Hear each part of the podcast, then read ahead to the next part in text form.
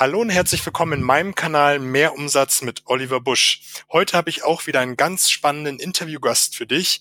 Er ist Experte für Führung und Selbstführung. Er hat ein schönes Credo auf seiner Page. Ich verhelfe Unternehmen und Führungskräften zu mehr Selbstwirklichkeit und Gelassenheit durch Selbstführung. Ich habe eben gerade mit ihm schon gesprochen. Er ist selber seit 25 Jahren mit Verkaufen und Verhandeln unterwegs. Wenn man das alles zusammen äh, ich habe bei mir zu Gast den Gregor Heise. Hallo, grüße, grüße dich, Gregor. Oliver. Danke für deine Möglichkeit, für die Möglichkeit, bei dir dabei zu sein. Ja, wir haben uns ja über Facebook, glaube ich, gefunden, über die schöne äh, Facebook-Gruppe ähm, Podcast. Das, ne? das war so der, der Ja, sehr cool. Ich danke auch für, für deine Expertise, dass du die hier mit zur Verfügung stellst und etwas mit zu beitragen willst. Magst du vielleicht mal ein, zwei Sätze zu dir beruflich, privat sagen, für diejenigen, die dich jetzt noch nicht kennen sollten? Ja, also ich äh, bin, wie man vielleicht an meinem Zungenschlag ein bisschen erkennen kann, nicht unbedingt äh, ein Deutscher, obwohl ich in Deutschland geboren bin, aber ich bin im Alter von acht Jahren dann schon nach Österreich gekommen bin seit der Zeit in Österreich äh, unterwegs ähm, und äh, habe studiert äh, in Wien Pädagogik und nach meinem Pädagogikstudium bin ich dann in diesen Bereich Erwachsenenbildung gegangen und hab, bin eigentlich seit dem Jahre 1990 äh, als Trainer und Coach aktiv.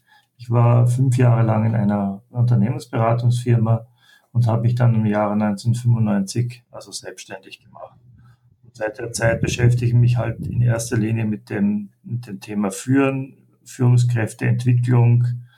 Schwerpunktthema ist, wie du schon angesprochen hast, dem Verhandeln, auch natürlich Verkauf, das gehört dann auch dazu, aber was und eben Führungskräfteentwicklung.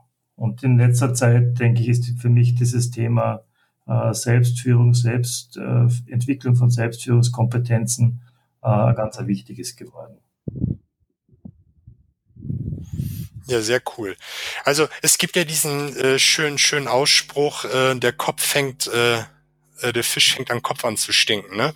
Und das ist, wenn, wenn man nicht richtig führt im Unternehmen, dann äh, können die Verkäufer, die Vertriebler auch ihre PS nicht mhm, auf die Straße richtig, bringen. Ja. Ne? Also ich denke, die, die äh, Führung äh, auszuüben, auch die Führungsrolle gut zu entwickeln, die Führungsrolle auch anzunehmen, ist, denke ich, ein wichtiger Punkt, gerade in einer Vertriebsmannschaft es gibt ja in Unternehmen selten einen, der nur alleine das macht, sondern das sind ja in der Regel mehrere Personen.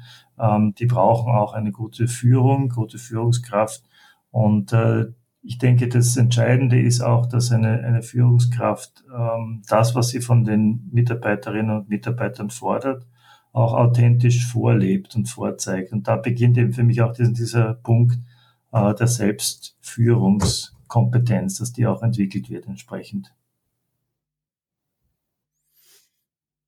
Ja, natürlich. Also wenn ich äh, eine Führungskraft bin, dann muss ich mich ja auch richtig selbst führen. Ne? Das kann ich schon so sagen. Ich denke, das, das ist auch, ja.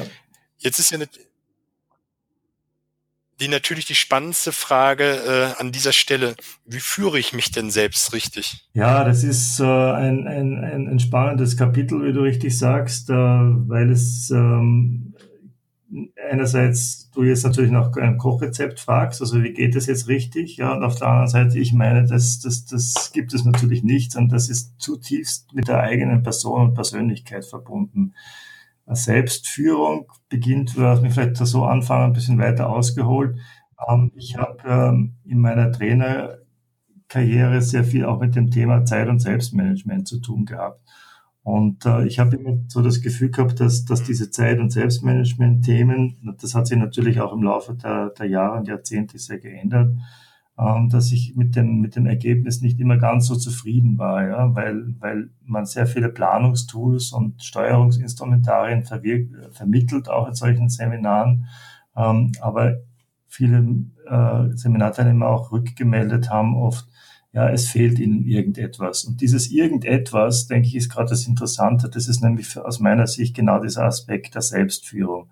Es kommt bei der Selbstführung weniger darauf an, dass man zum Beispiel gutes Zeitmanagement hat oder dass man sich selbst in den Griff kriegen kann oder sich selbst organisiert, sondern es kommt eigentlich, denke ich, wesentlich darauf an, dass man zunächst einmal versteht, ähm, was was ist eigentlich meine Mission, was ist mein Auftrag als Führungskraft oder zum Beispiel natürlich auch, wenn es mal keine Führungskraft ist, ist auch Selbstführung notwendig. Also als Mitarbeiterin oder Mitarbeiter im Vertrieb äh, sollte ich eigentlich wissen, was ist meine, meine Mission, wofür bin ich eigentlich da, ähm, wofür setze ich wirklich meine Energien ein. Ich erlebe häufig im Coaching, dass das natürlich ein, ein spannender Prozess ist und gar nicht so leicht zu beantworten. Also weil diese, weil diese Mission, die mir echt eine Kraft und eine Richtung gibt, das ist einmal mal ein entscheidender Punkt. Und das Zweite ist, denke ich, dass, dass, dass viele Selbstführung äh, damit auch verwechseln, dass, dass sie glauben, Selbstführung hat was mit Diktatur zu tun. Also sozusagen Diktatur gegen sich selbst mit Gewalt. Ja, was ich also gerade, wenn ich denke, dass wir, dass Führungskräfte in der heutigen Zeit in, unter sehr erschwerten Bedingungen agieren, dass der Markt sich sehr geändert hat, dass, dass die Anforderungen rasch wechseln. Also man spricht ja auch von dieser VUCA-Welt, die eben sehr volatil ist, sehr unsicher ist, sehr komplex ist, ja, und, und sehr, sehr widersprüchlich auch. Um da zu bestehen, ähm, da eben, genügt es eben nicht, dass man sich zwingt, zum Beispiel äh, nicht nur mehr zehn Stunden zu arbeiten, sondern zwölf oder vierzehn Stunden und die letzte Effektivität herauszupressen, sondern ich denke, es kommt wesentlich darauf an, dass man ähm, das ins Zentrum rückt, warum, warum bin ich eigentlich da, also was ist eigentlich meine Mission, was ist mein primärer Auftrag, um dann eigentlich ähm, wieder zu sich selbst zu kommen. Ja? Und dieses, dieses Selbst ist ein ganz wichtiger Punkt, steckt auch schon im Wort Selbstführung. Und äh, ich hatte da eine sehr spannende Begegnung im Jahr 2014 mit Professor Kuhl, der ja diese PSI-Theorie äh, entwickelt hat. Also das ist ein sehr psychologischer Ansatz, aber der aus meiner Sicht eben genau den, den Nagel auf den Kopf trifft, dass nämlich die Selbstführung eigentlich aus, aus unterschiedlichsten Kompetenzen besteht, die man, die man auch ähm, erstens testmäßig entwickeln kann und dann zweitens also erheben kann und dann auch ähm, planmäßig entwickeln kann. Ja. Mhm. Okay. Ähm, jetzt war gerade ein bisschen der, der, der Ton äh, ein bisschen schwierig. Magst du den letzten Satz noch mal kurz wiederholen? Okay. Denn der kam also, nicht ganz an. Eine wichtige Begegnung war für mich eben im Jahr 2014 äh, mit Professor Julius Kuhl. Den hatte ich nämlich aufgesucht, weil der die PSI-Theorie entwickelt hat und auch seine Ausbildung anbietet. Ähm, Im Rahmen, der hat so ein Testsystem, dass er, dass er also auch, machen wir das noch einmal, mit dem cool, das ist immer, entschuldige, ja. Also, ja, das war ah, alles so, gut. Ich fahre nochmal. Also im Jahr 2014 hatte ich eine sehr interessante Begegnung mit äh, Professor Julius Kuhl, der die PSI-Theorie entwickelt hat und äh, die ist deshalb spannend, weil sie äh, die Selbstführung oder Selbststeuerung des Menschen auf äh, 15 Parameter hin genau untersucht und auch ein Modell gibt, äh, wie man eigentlich zu mehr Selbststeuerung kommen kann. Das geschieht nämlich wesentlich auch über die, die, die Regulation von, von Emotionen, Emotionen und Affekten. Und das finde ich also einen sehr spannenden Ansatz. Ja, das findet man ja auch auf einer äh, deiner beiden Homepages. Genau, ne, ja. Das ist ein, ein Testverfahren, das dazu ist. Vielleicht kann ich mal kurz erklären, worum es da eigentlich geht. Genau, ja. wollte ich, wollte, wollte ich fragen. Ja, Was also ist das die, genau? Die, die, die Grundidee ist, dass, dass oder der Grundansatz ist also ein psychologischer und auch ein neurologischer Ansatz, dass ähm, der Mensch über unterschiedliche Verarbeitungssysteme verfügt in seinem Gehirn, die un unterschiedliche Spezialisten sind, um es jetzt mal vereinfacht zu sagen. Und ähm, es gibt eben eine Abteilung in unserem Gehirn, die würde man einfach der, der Vernunft zurechnen. Das ist so auf der linken Hemisphäre auch angeordnet und die ist in erster Linie dafür da, äh, etwas zu planen, Absichten zu bilden, sich auf etwas zu fokussieren. Das ist das, was viele Menschen auch unter Selbstführung verstehen. Ein bisschen, so wie ich schon gesagt habe, diese, diese Diktatur. Also sich einen Plan zu machen, sich zu sagen, ja, also wenn ich jetzt erfolgreich sein möchte im Vertrieb zum Beispiel, dann muss ich mir Ziele setzen und die müssen smart sein und es muss ganz genau sein. Und dieses, äh, dieses, dieses System, das da angesprochen ist, also diese, diese Vernunft, die äh, kann uns dabei sehr gut unterstützen, weil die, die hilft uns einfach methodisch und schrittweise vorzugehen, hilft uns auch über Frustrationen hinweg, also durchzuhalten, durchhalten zu können. Das ist ein ganz ein, ein wichtiges äh, System, dieses eine. Ja. Auf der anderen Seite ist es aber so, und das kennst du, du und die, deine Hörerinnen und Hörer bestimmt auch, ähm, es kann die Paradoxie eintreten, dass man weiß, was man zu tun hat, dass man sehr viele äh, Ideen im Kopf hat, was man alles umsetzen müsste oder vielleicht auch sogar in sich spürt, ich muss diese Dinge, diese Dinge jetzt äh, umsetzen und man kriegt irgendwie nicht den richtigen Einstieg in die Sache. Ich hatte mal einen, einen, einen, eine Führungskraft im Coaching und der ging es eben genauso, war, war eigentlich sehr erfolgreich. Äh, nur die hat ähm, einfach mir gesagt, und das war auch der, der Coaching-Auftrag, wissen Sie, Herr Heiser, wenn ich morgens in der Früh hereinkomme, dann, dann äh, weiß ich genau, was ich zu tun habe, aber ich kann einmal eine Stunde lang nichts tun, weil ich komme einfach nicht, komme einfach nicht in diesen Anfang hinein. Ich kann nicht sozusagen anfangen, beginnen. Ja. Das nennt man auch Aufschiebeverhalten. Ja. Aber wenn man das jetzt mit der, mit der PSI-Theorie untersucht, was ist da eigentlich los, dann kommt man drauf, dass man eben, dass eben dieses System, das für die, für die Planung zuständig ist, eben alleine nicht genügt, sondern wir brauchen ein zweites System, das eben für Ausführung zuständig ist, ja. Das möchte, das, das sozusagen uns die Routinen bereitstellt, dass wir wirklich loslegen können. Ein einfaches Beispiel. Es äh, genügt eben nicht nur den Vorsatz zu haben, ich will jetzt jeden Tag laufen gehen, sondern ich muss auch tatsächlich dann mir die Schuhe anziehen und dann wirklich also loslaufen. Ich muss mich in Bewegung setzen sozusagen. Und dazu ist ein ganz anderes System notwendig. Ja? Man nennt es intuitive Verhaltenssteuerung, aber das ist jetzt tut das nichts zur Sache. Und dieses System ähm, funktioniert interessanterweise dann gut, wenn man gut drauf ist, ja, sehr einfach gesprochen. Also das reagiert auf positive Emotionen. Und ähm, das ist eigentlich die, der Wechsel, dieses, dieses System, das eben für die Planung zuständig ist, das macht einen eher lustlos oftmals, ja. Das hat, ist also so, dämpft auch den, den, den Überschwang. Das ist auch so ein wichtiges Merkmal. Und dieses andere System, das eben fürs Umsetzen zuständig ist, das ist eben äh, dann wichtig, wenn ich, wenn ich wirklich loslegen möchte. Und ähm, ein, ein wichtiger Aspekt der Selbstführung ist eben diesen Affektwechsel hinzukriegen. Also wie schaffe ich es zum Beispiel, dass ich mich, wenn ich jetzt rede, denke jetzt mal an, an, an Verkäufer und Verkäufer, wenn sie jetzt sagen, ma, jetzt muss ich wieder zu diesem, zu diesem Kunden fahren und ach, eigentlich, der ist so schwierig und, und, und das nervt mich schon, wenn ich dran denke. Ja? Und wie schaffe ich es dann wirklich einen, einen positiven Affekt hinzukriegen, dass ich mit, mit wirklich dann mit Freude und mit, mit, äh, ja, mit aller Energie ähm, dort, dorthin komme und, und, und loslegen kann. Das ist, denke ich, ein, ein Aspekt dieser BSI-Theorie, dass man eben, dass das eben auf positive Affekte angelegt ist. Ja. Hm co coole Fragestellung. Wie, wie, wie äh, schaffe ich es, einen positiven Effekt hinzubekommen? Das sich auch mal diese Frage zu stellen. Ja ne? relativ einfach. Man kann natürlich mit Belohnung arbeiten. Das ist sicher so ein, ein Trick, den, den viele beherrschen und auch intuitiv wahrscheinlich machen. Also wenn ich diese, diese Aufgabe jetzt erledigt habe, dann darf ich zum Beispiel äh, fünf Minuten im Internet äh, verblödeln oder irgend sowas. Ja, also das, das ist die, das ist die eine Seite. Die andere Seite ist natürlich, dass es ist natürlich auch dieses, dieses System, was eben für die Umsetzung ausschlaggebend ist, also auf positive Effekte immer wieder generiert und erzeugt.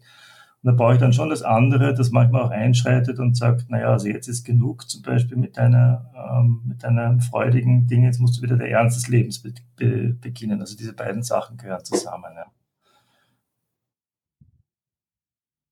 Glaub, glaub, glaubst du, dass diese Belohnungstheorie äh, langfristig immer funktioniert? Ja, das ist auch eine sehr, sehr schöne Frage, weil da wollte ich jetzt auch gerade drauf kommen. Es gibt ja eigentlich zwei Arten von Belohnungen, würde ich jetzt mal sagen. Ja? Es gibt diese Belohnung, die, die von außen kommt, also die, die einfach auch, wenn man das jetzt entwicklungsgeschichtlich betrachtet, äh, entwicklungspsychologisch betrachtet, natürlich ist die Kinder am Anfang lernen dass sie oder, oder erfahren, dass sie einfach äh, Lust erleben, indem, indem sie einfach eine Belohnung bekommen für etwas.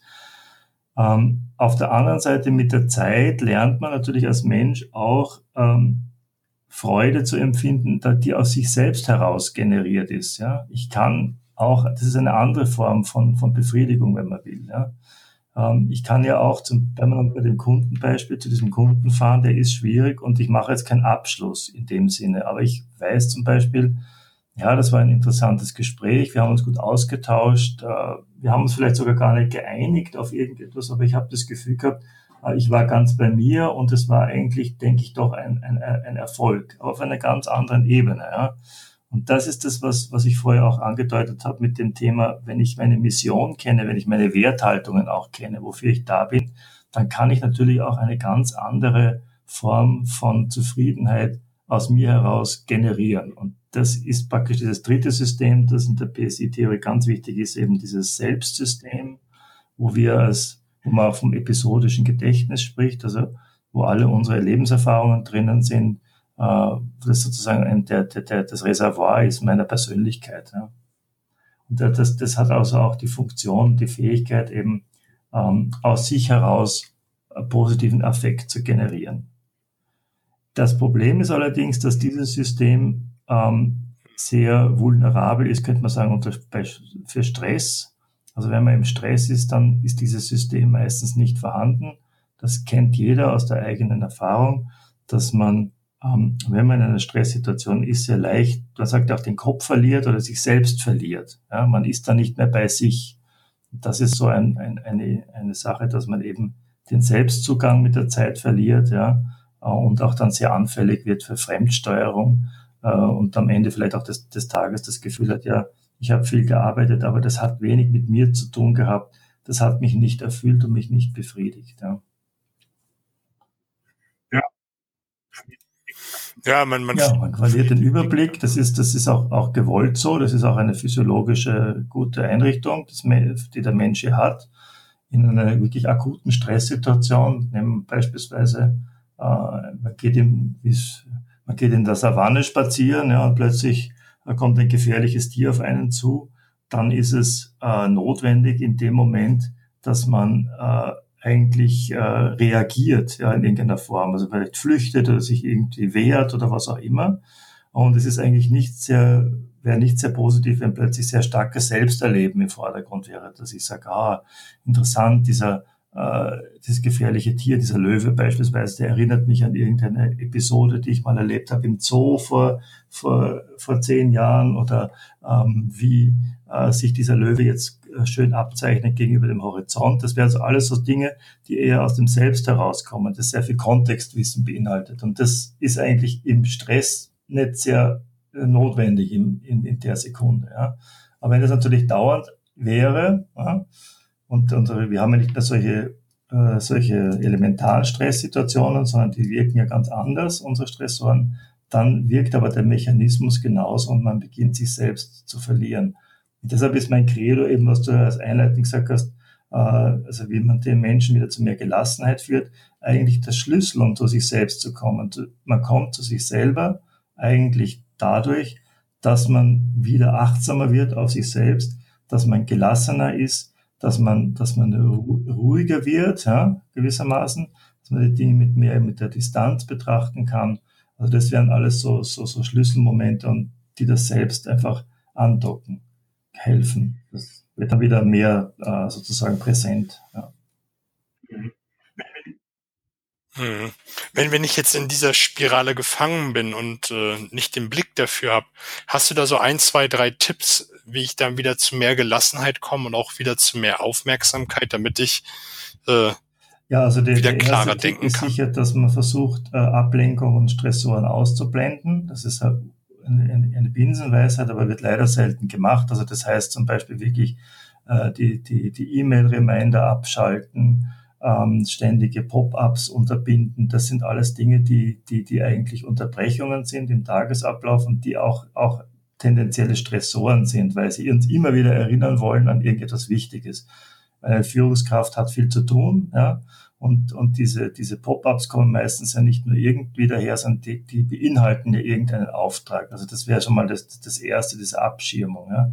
Die zweite ist wieder Abschirmung, eigentlich auch Zeit für sich zu nehmen. Gerade Führungskräfte trauen sich oftmals nicht, dass sie sagen, ich habe jetzt eine Auszeit, ich nehme mir jetzt mal eine Stunde, mein Büro ist zu, meine Bürotür ist zu und ich nehme niemanden entgegen, ich auch keine Anrufe, gar nichts, sondern ich ich besinne mich auf mich selbst. Das ist, denke ich, auch eine, eine wichtige Sache.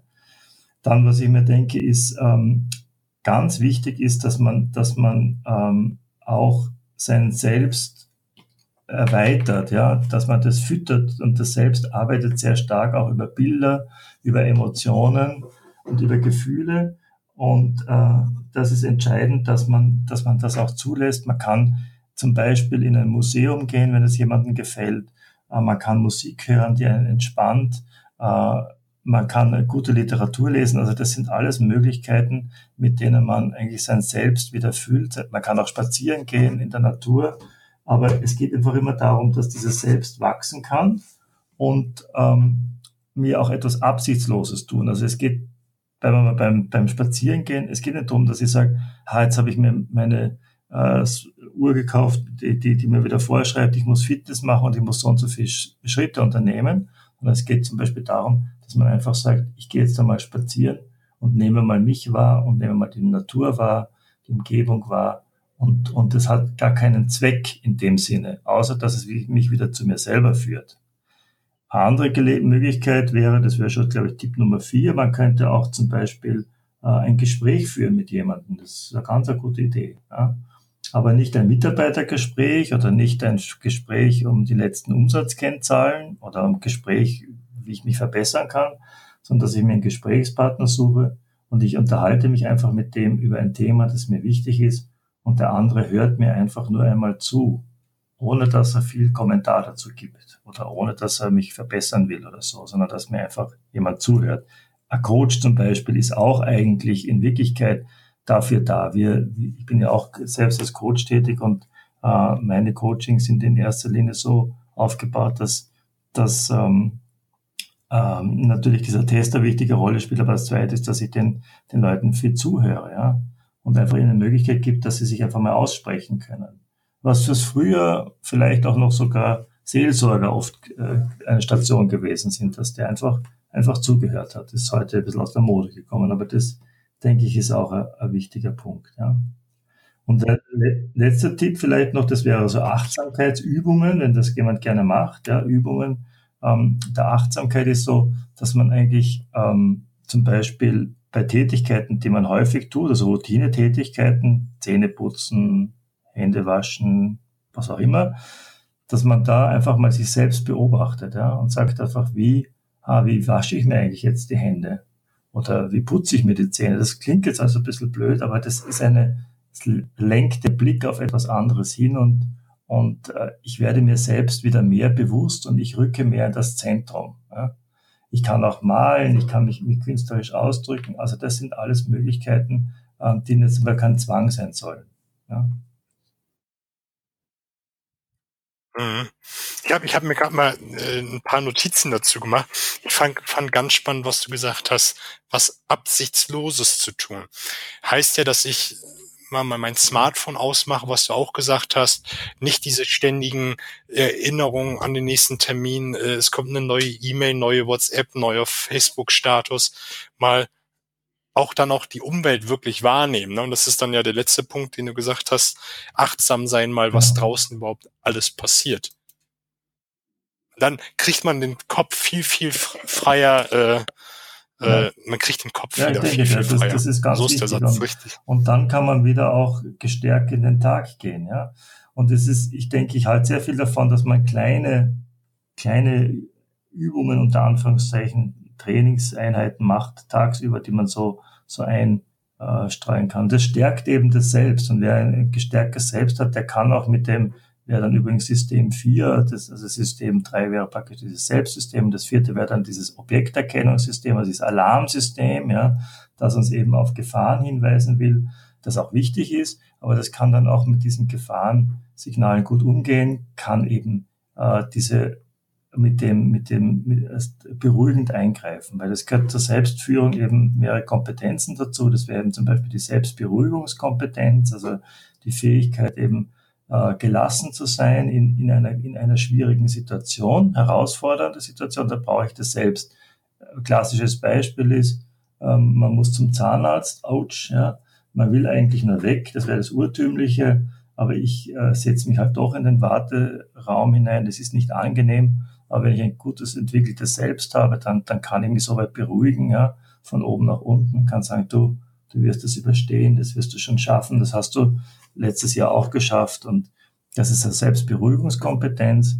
Andere Kompetenz wäre allerdings auch die Selbstkonfrontation. Das ist wieder eher wahrzunehmen, auch, auch äh, Unstimmigkeiten. Also das ist so zum Beispiel auch die Bereitschaft, Feedback anzunehmen, gerade auch im, im Vertrieb wichtig, äh, weil Vertriebler, die ich kenne, sind meistens ähm, ja doch äh, sehr betont darauf, dass sie alles gut machen und sind meistens sehr ehrgeizige Menschen und die hören auch nicht so gern das, was nicht so, nicht so gut läuft. Aber Feedback kann eben helfen, dass, dass der Erfahrungsschatz reift. Ja.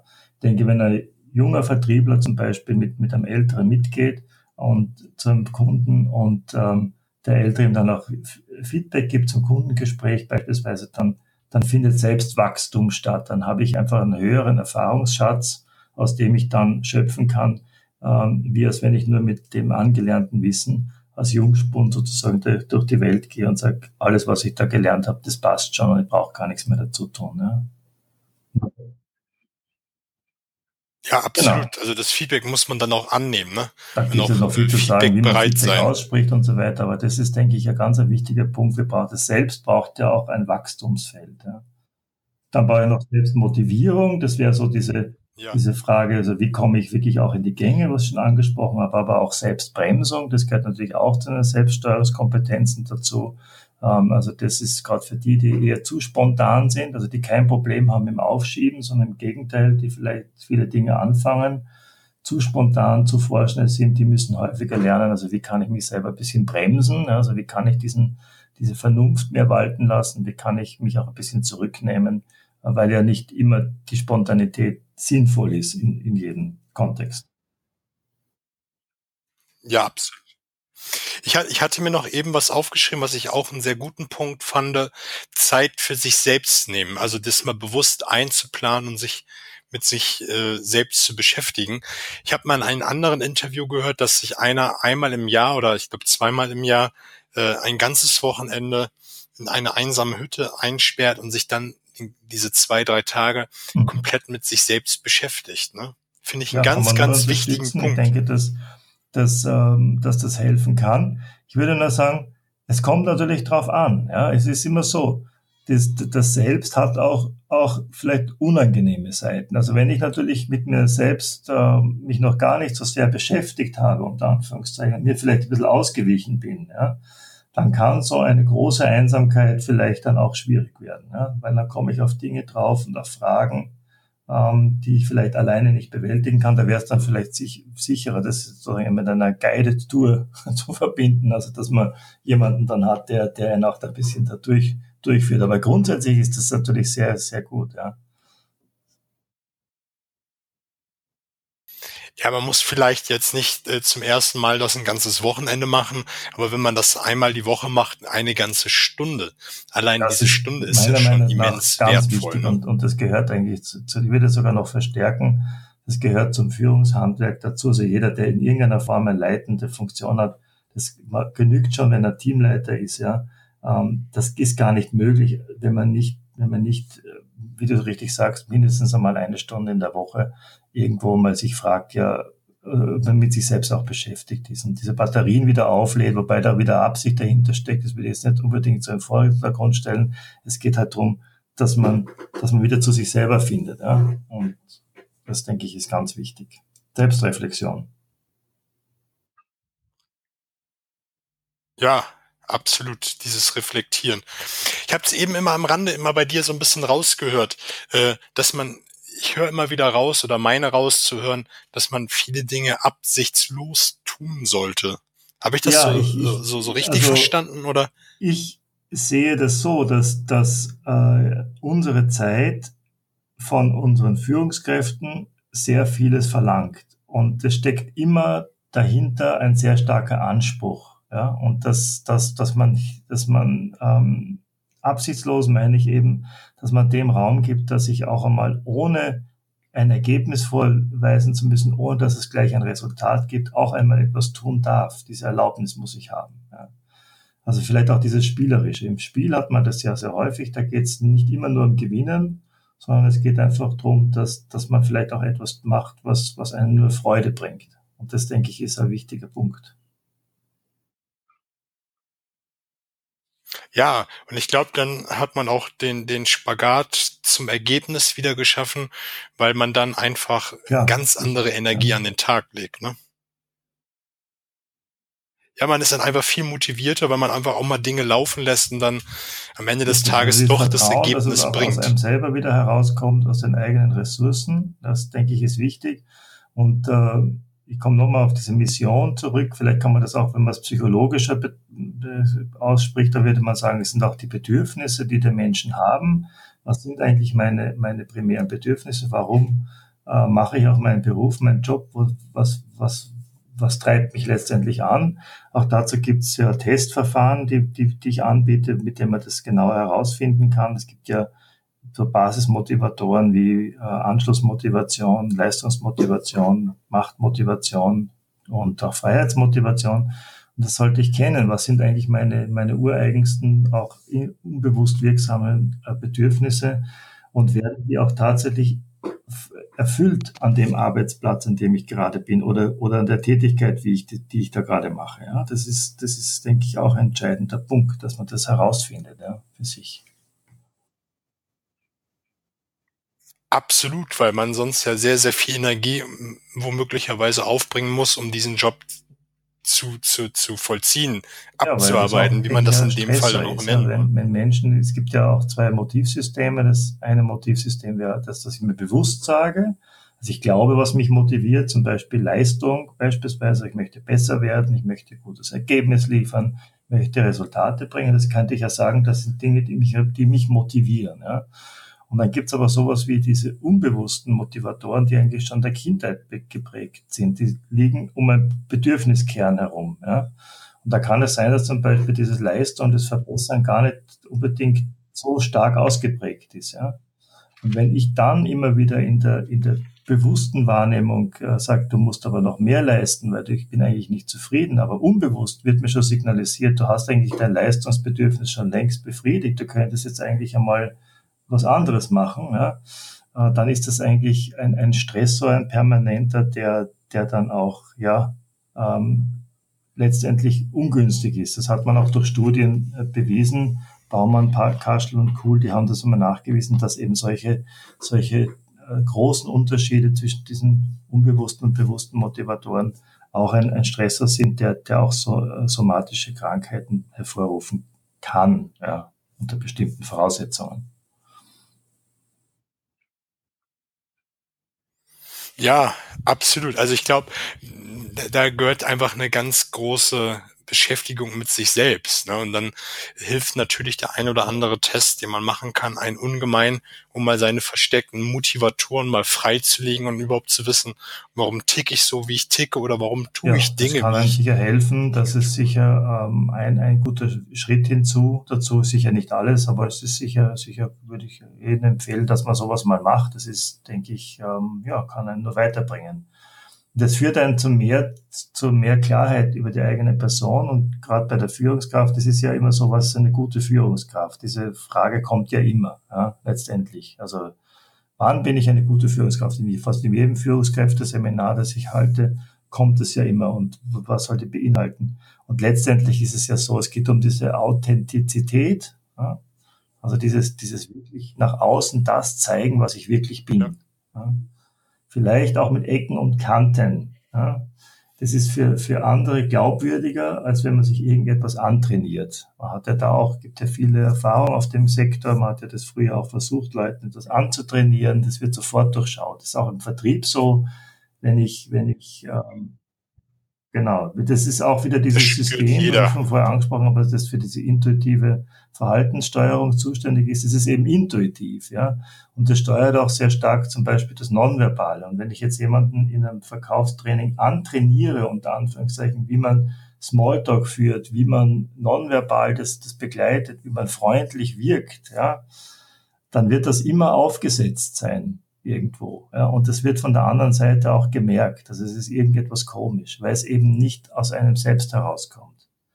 Ähm, und das äh, ist eben der Unterschied, wenn ich versuche, dann zum Beispiel diesen Erstkontakt authentisch zu gestalten, so wie ich es eben kann. Ja? Und ich würde auch deshalb in meinen Trainings niemanden dazu bringen, dass er irgendwas macht, was er, was nicht äh, ihm entspricht. Natürlich kann man jemanden aufmerksam machen, dass zum Beispiel der Blickkontakt wichtig ist oder dass man die Hände schüttelt, das Einstieg in Verkaufsverhandlungen zum Beispiel.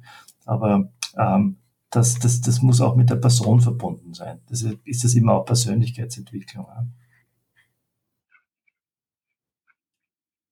Ja, natürlich. Jetzt hattest du mir eben schon so, so eine schöne Steilvorlage gegeben und die Frage möchte ich dir zum Ende noch gerne stellen. Gibt es die perfekte Führungskraft oder wie sieht die perfekte Führungskraft aus? Meiner, meiner Meinung nach Wahrnehmung gibt es sowas nicht, sondern man muss äh, authentisch sein, wie du es schon gerade ja, gesagt hast. Perfekt. Wie ist ähm, deine Meinung dazu? Ist ja schon vom Ansatz her wieder so etwas, was, was dem widersprechen würde, weil man, was wir gesagt haben, unter Ergebnis, ja, dann, dann wird wieder ein Idealbild aufgestellt, dem man, dem man nacheifern muss und das setzt einen sehr stark unter Druck. Es gibt aber schon, denke ich, paar Punkte, die wichtig sind. Also ich glaube, dass, dass die, dass man rollenklar sein muss. Das ist etwas ganz Wichtiges. Ich muss mir klar sein, wenn ich in einer Führungsposition bin, dass ich eine Rolle als Führungskraft habe und dass ich diese Rolle auch annehmen muss. Ja. Und da fangen schon viele Dinge an, ins Schwimmen zu geraten, weil manche werden deshalb Führungskraft, weil sie so gute Mitarbeiter sind, ja, und geraten in eine Führungsposition und finden sich dann dort wieder und haben irgendwie dieses, dieses alte Rollenbild als guter Mitarbeiter noch immer nicht abgestreift sondern sitzen dort ähm, so als, naja, unglücklicher Mitarbeiter auf Führungsposition. Und das ist dann, wird dann auch von der anderen Seite wieder wahrgenommen, weil die Mitarbeiter erwarten ja Führung. Ja, die wollen ja geführt werden. Ich denke, das, das, hat, das ist ja klar, dass, dass, dass eine Gruppe, ein Team, äh, eine Abteilung gar, dass die natürlich ähm, Führung erwarten. Das sind ihre Erwartungshaltungen. Und das muss man auch reflektieren. Also wie möchte ich sein?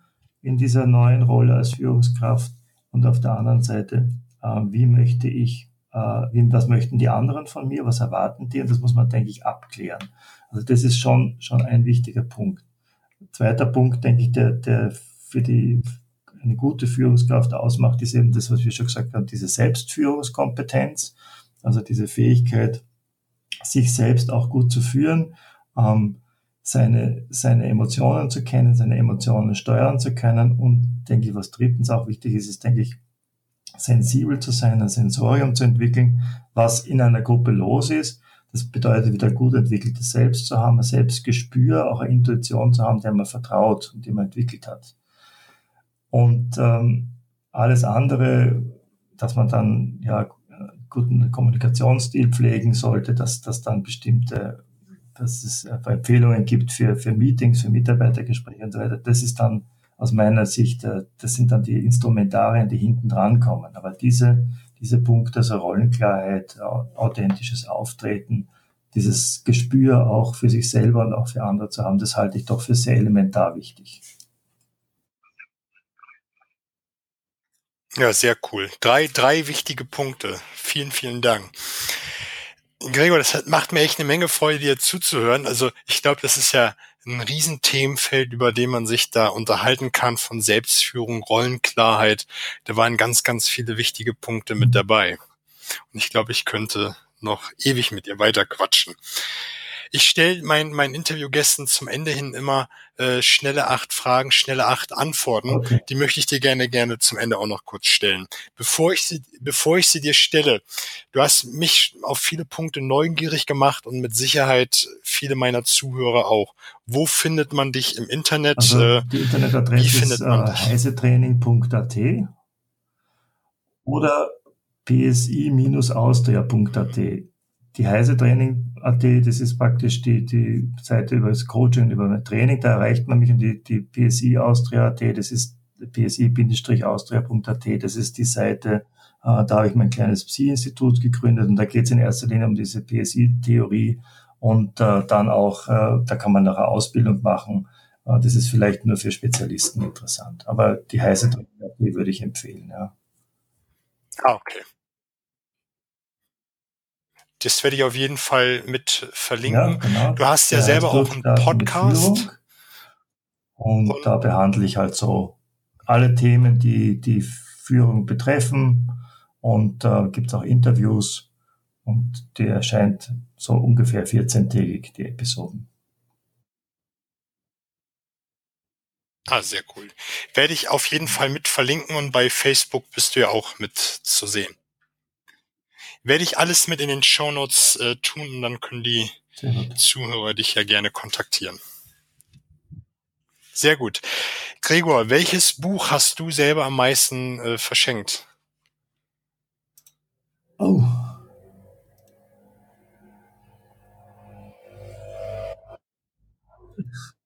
Wenn es keins gibt, ich auch verschenke gut. selten Bücher. Ja.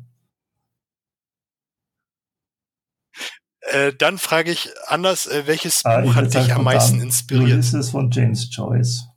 Es ist allerdings noch immer unfertig gelesen.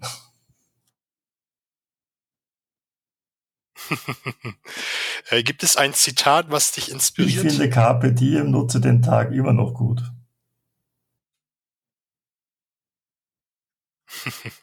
Wunderbar. Was war der schlechteste Ratschlag, den man dir Bleib jemals gegeben hat? Ja. Das ist ein Klassiker, ne? Gibt ja auch diese schönen äh, Postkarten dazu. Deine beste Investition? Meine beste Investition unter Anführungszeichen ist meine Frau. Sehr schön. Ja, ähm, hast du ein Morgenritual? dabei ein Sudoku.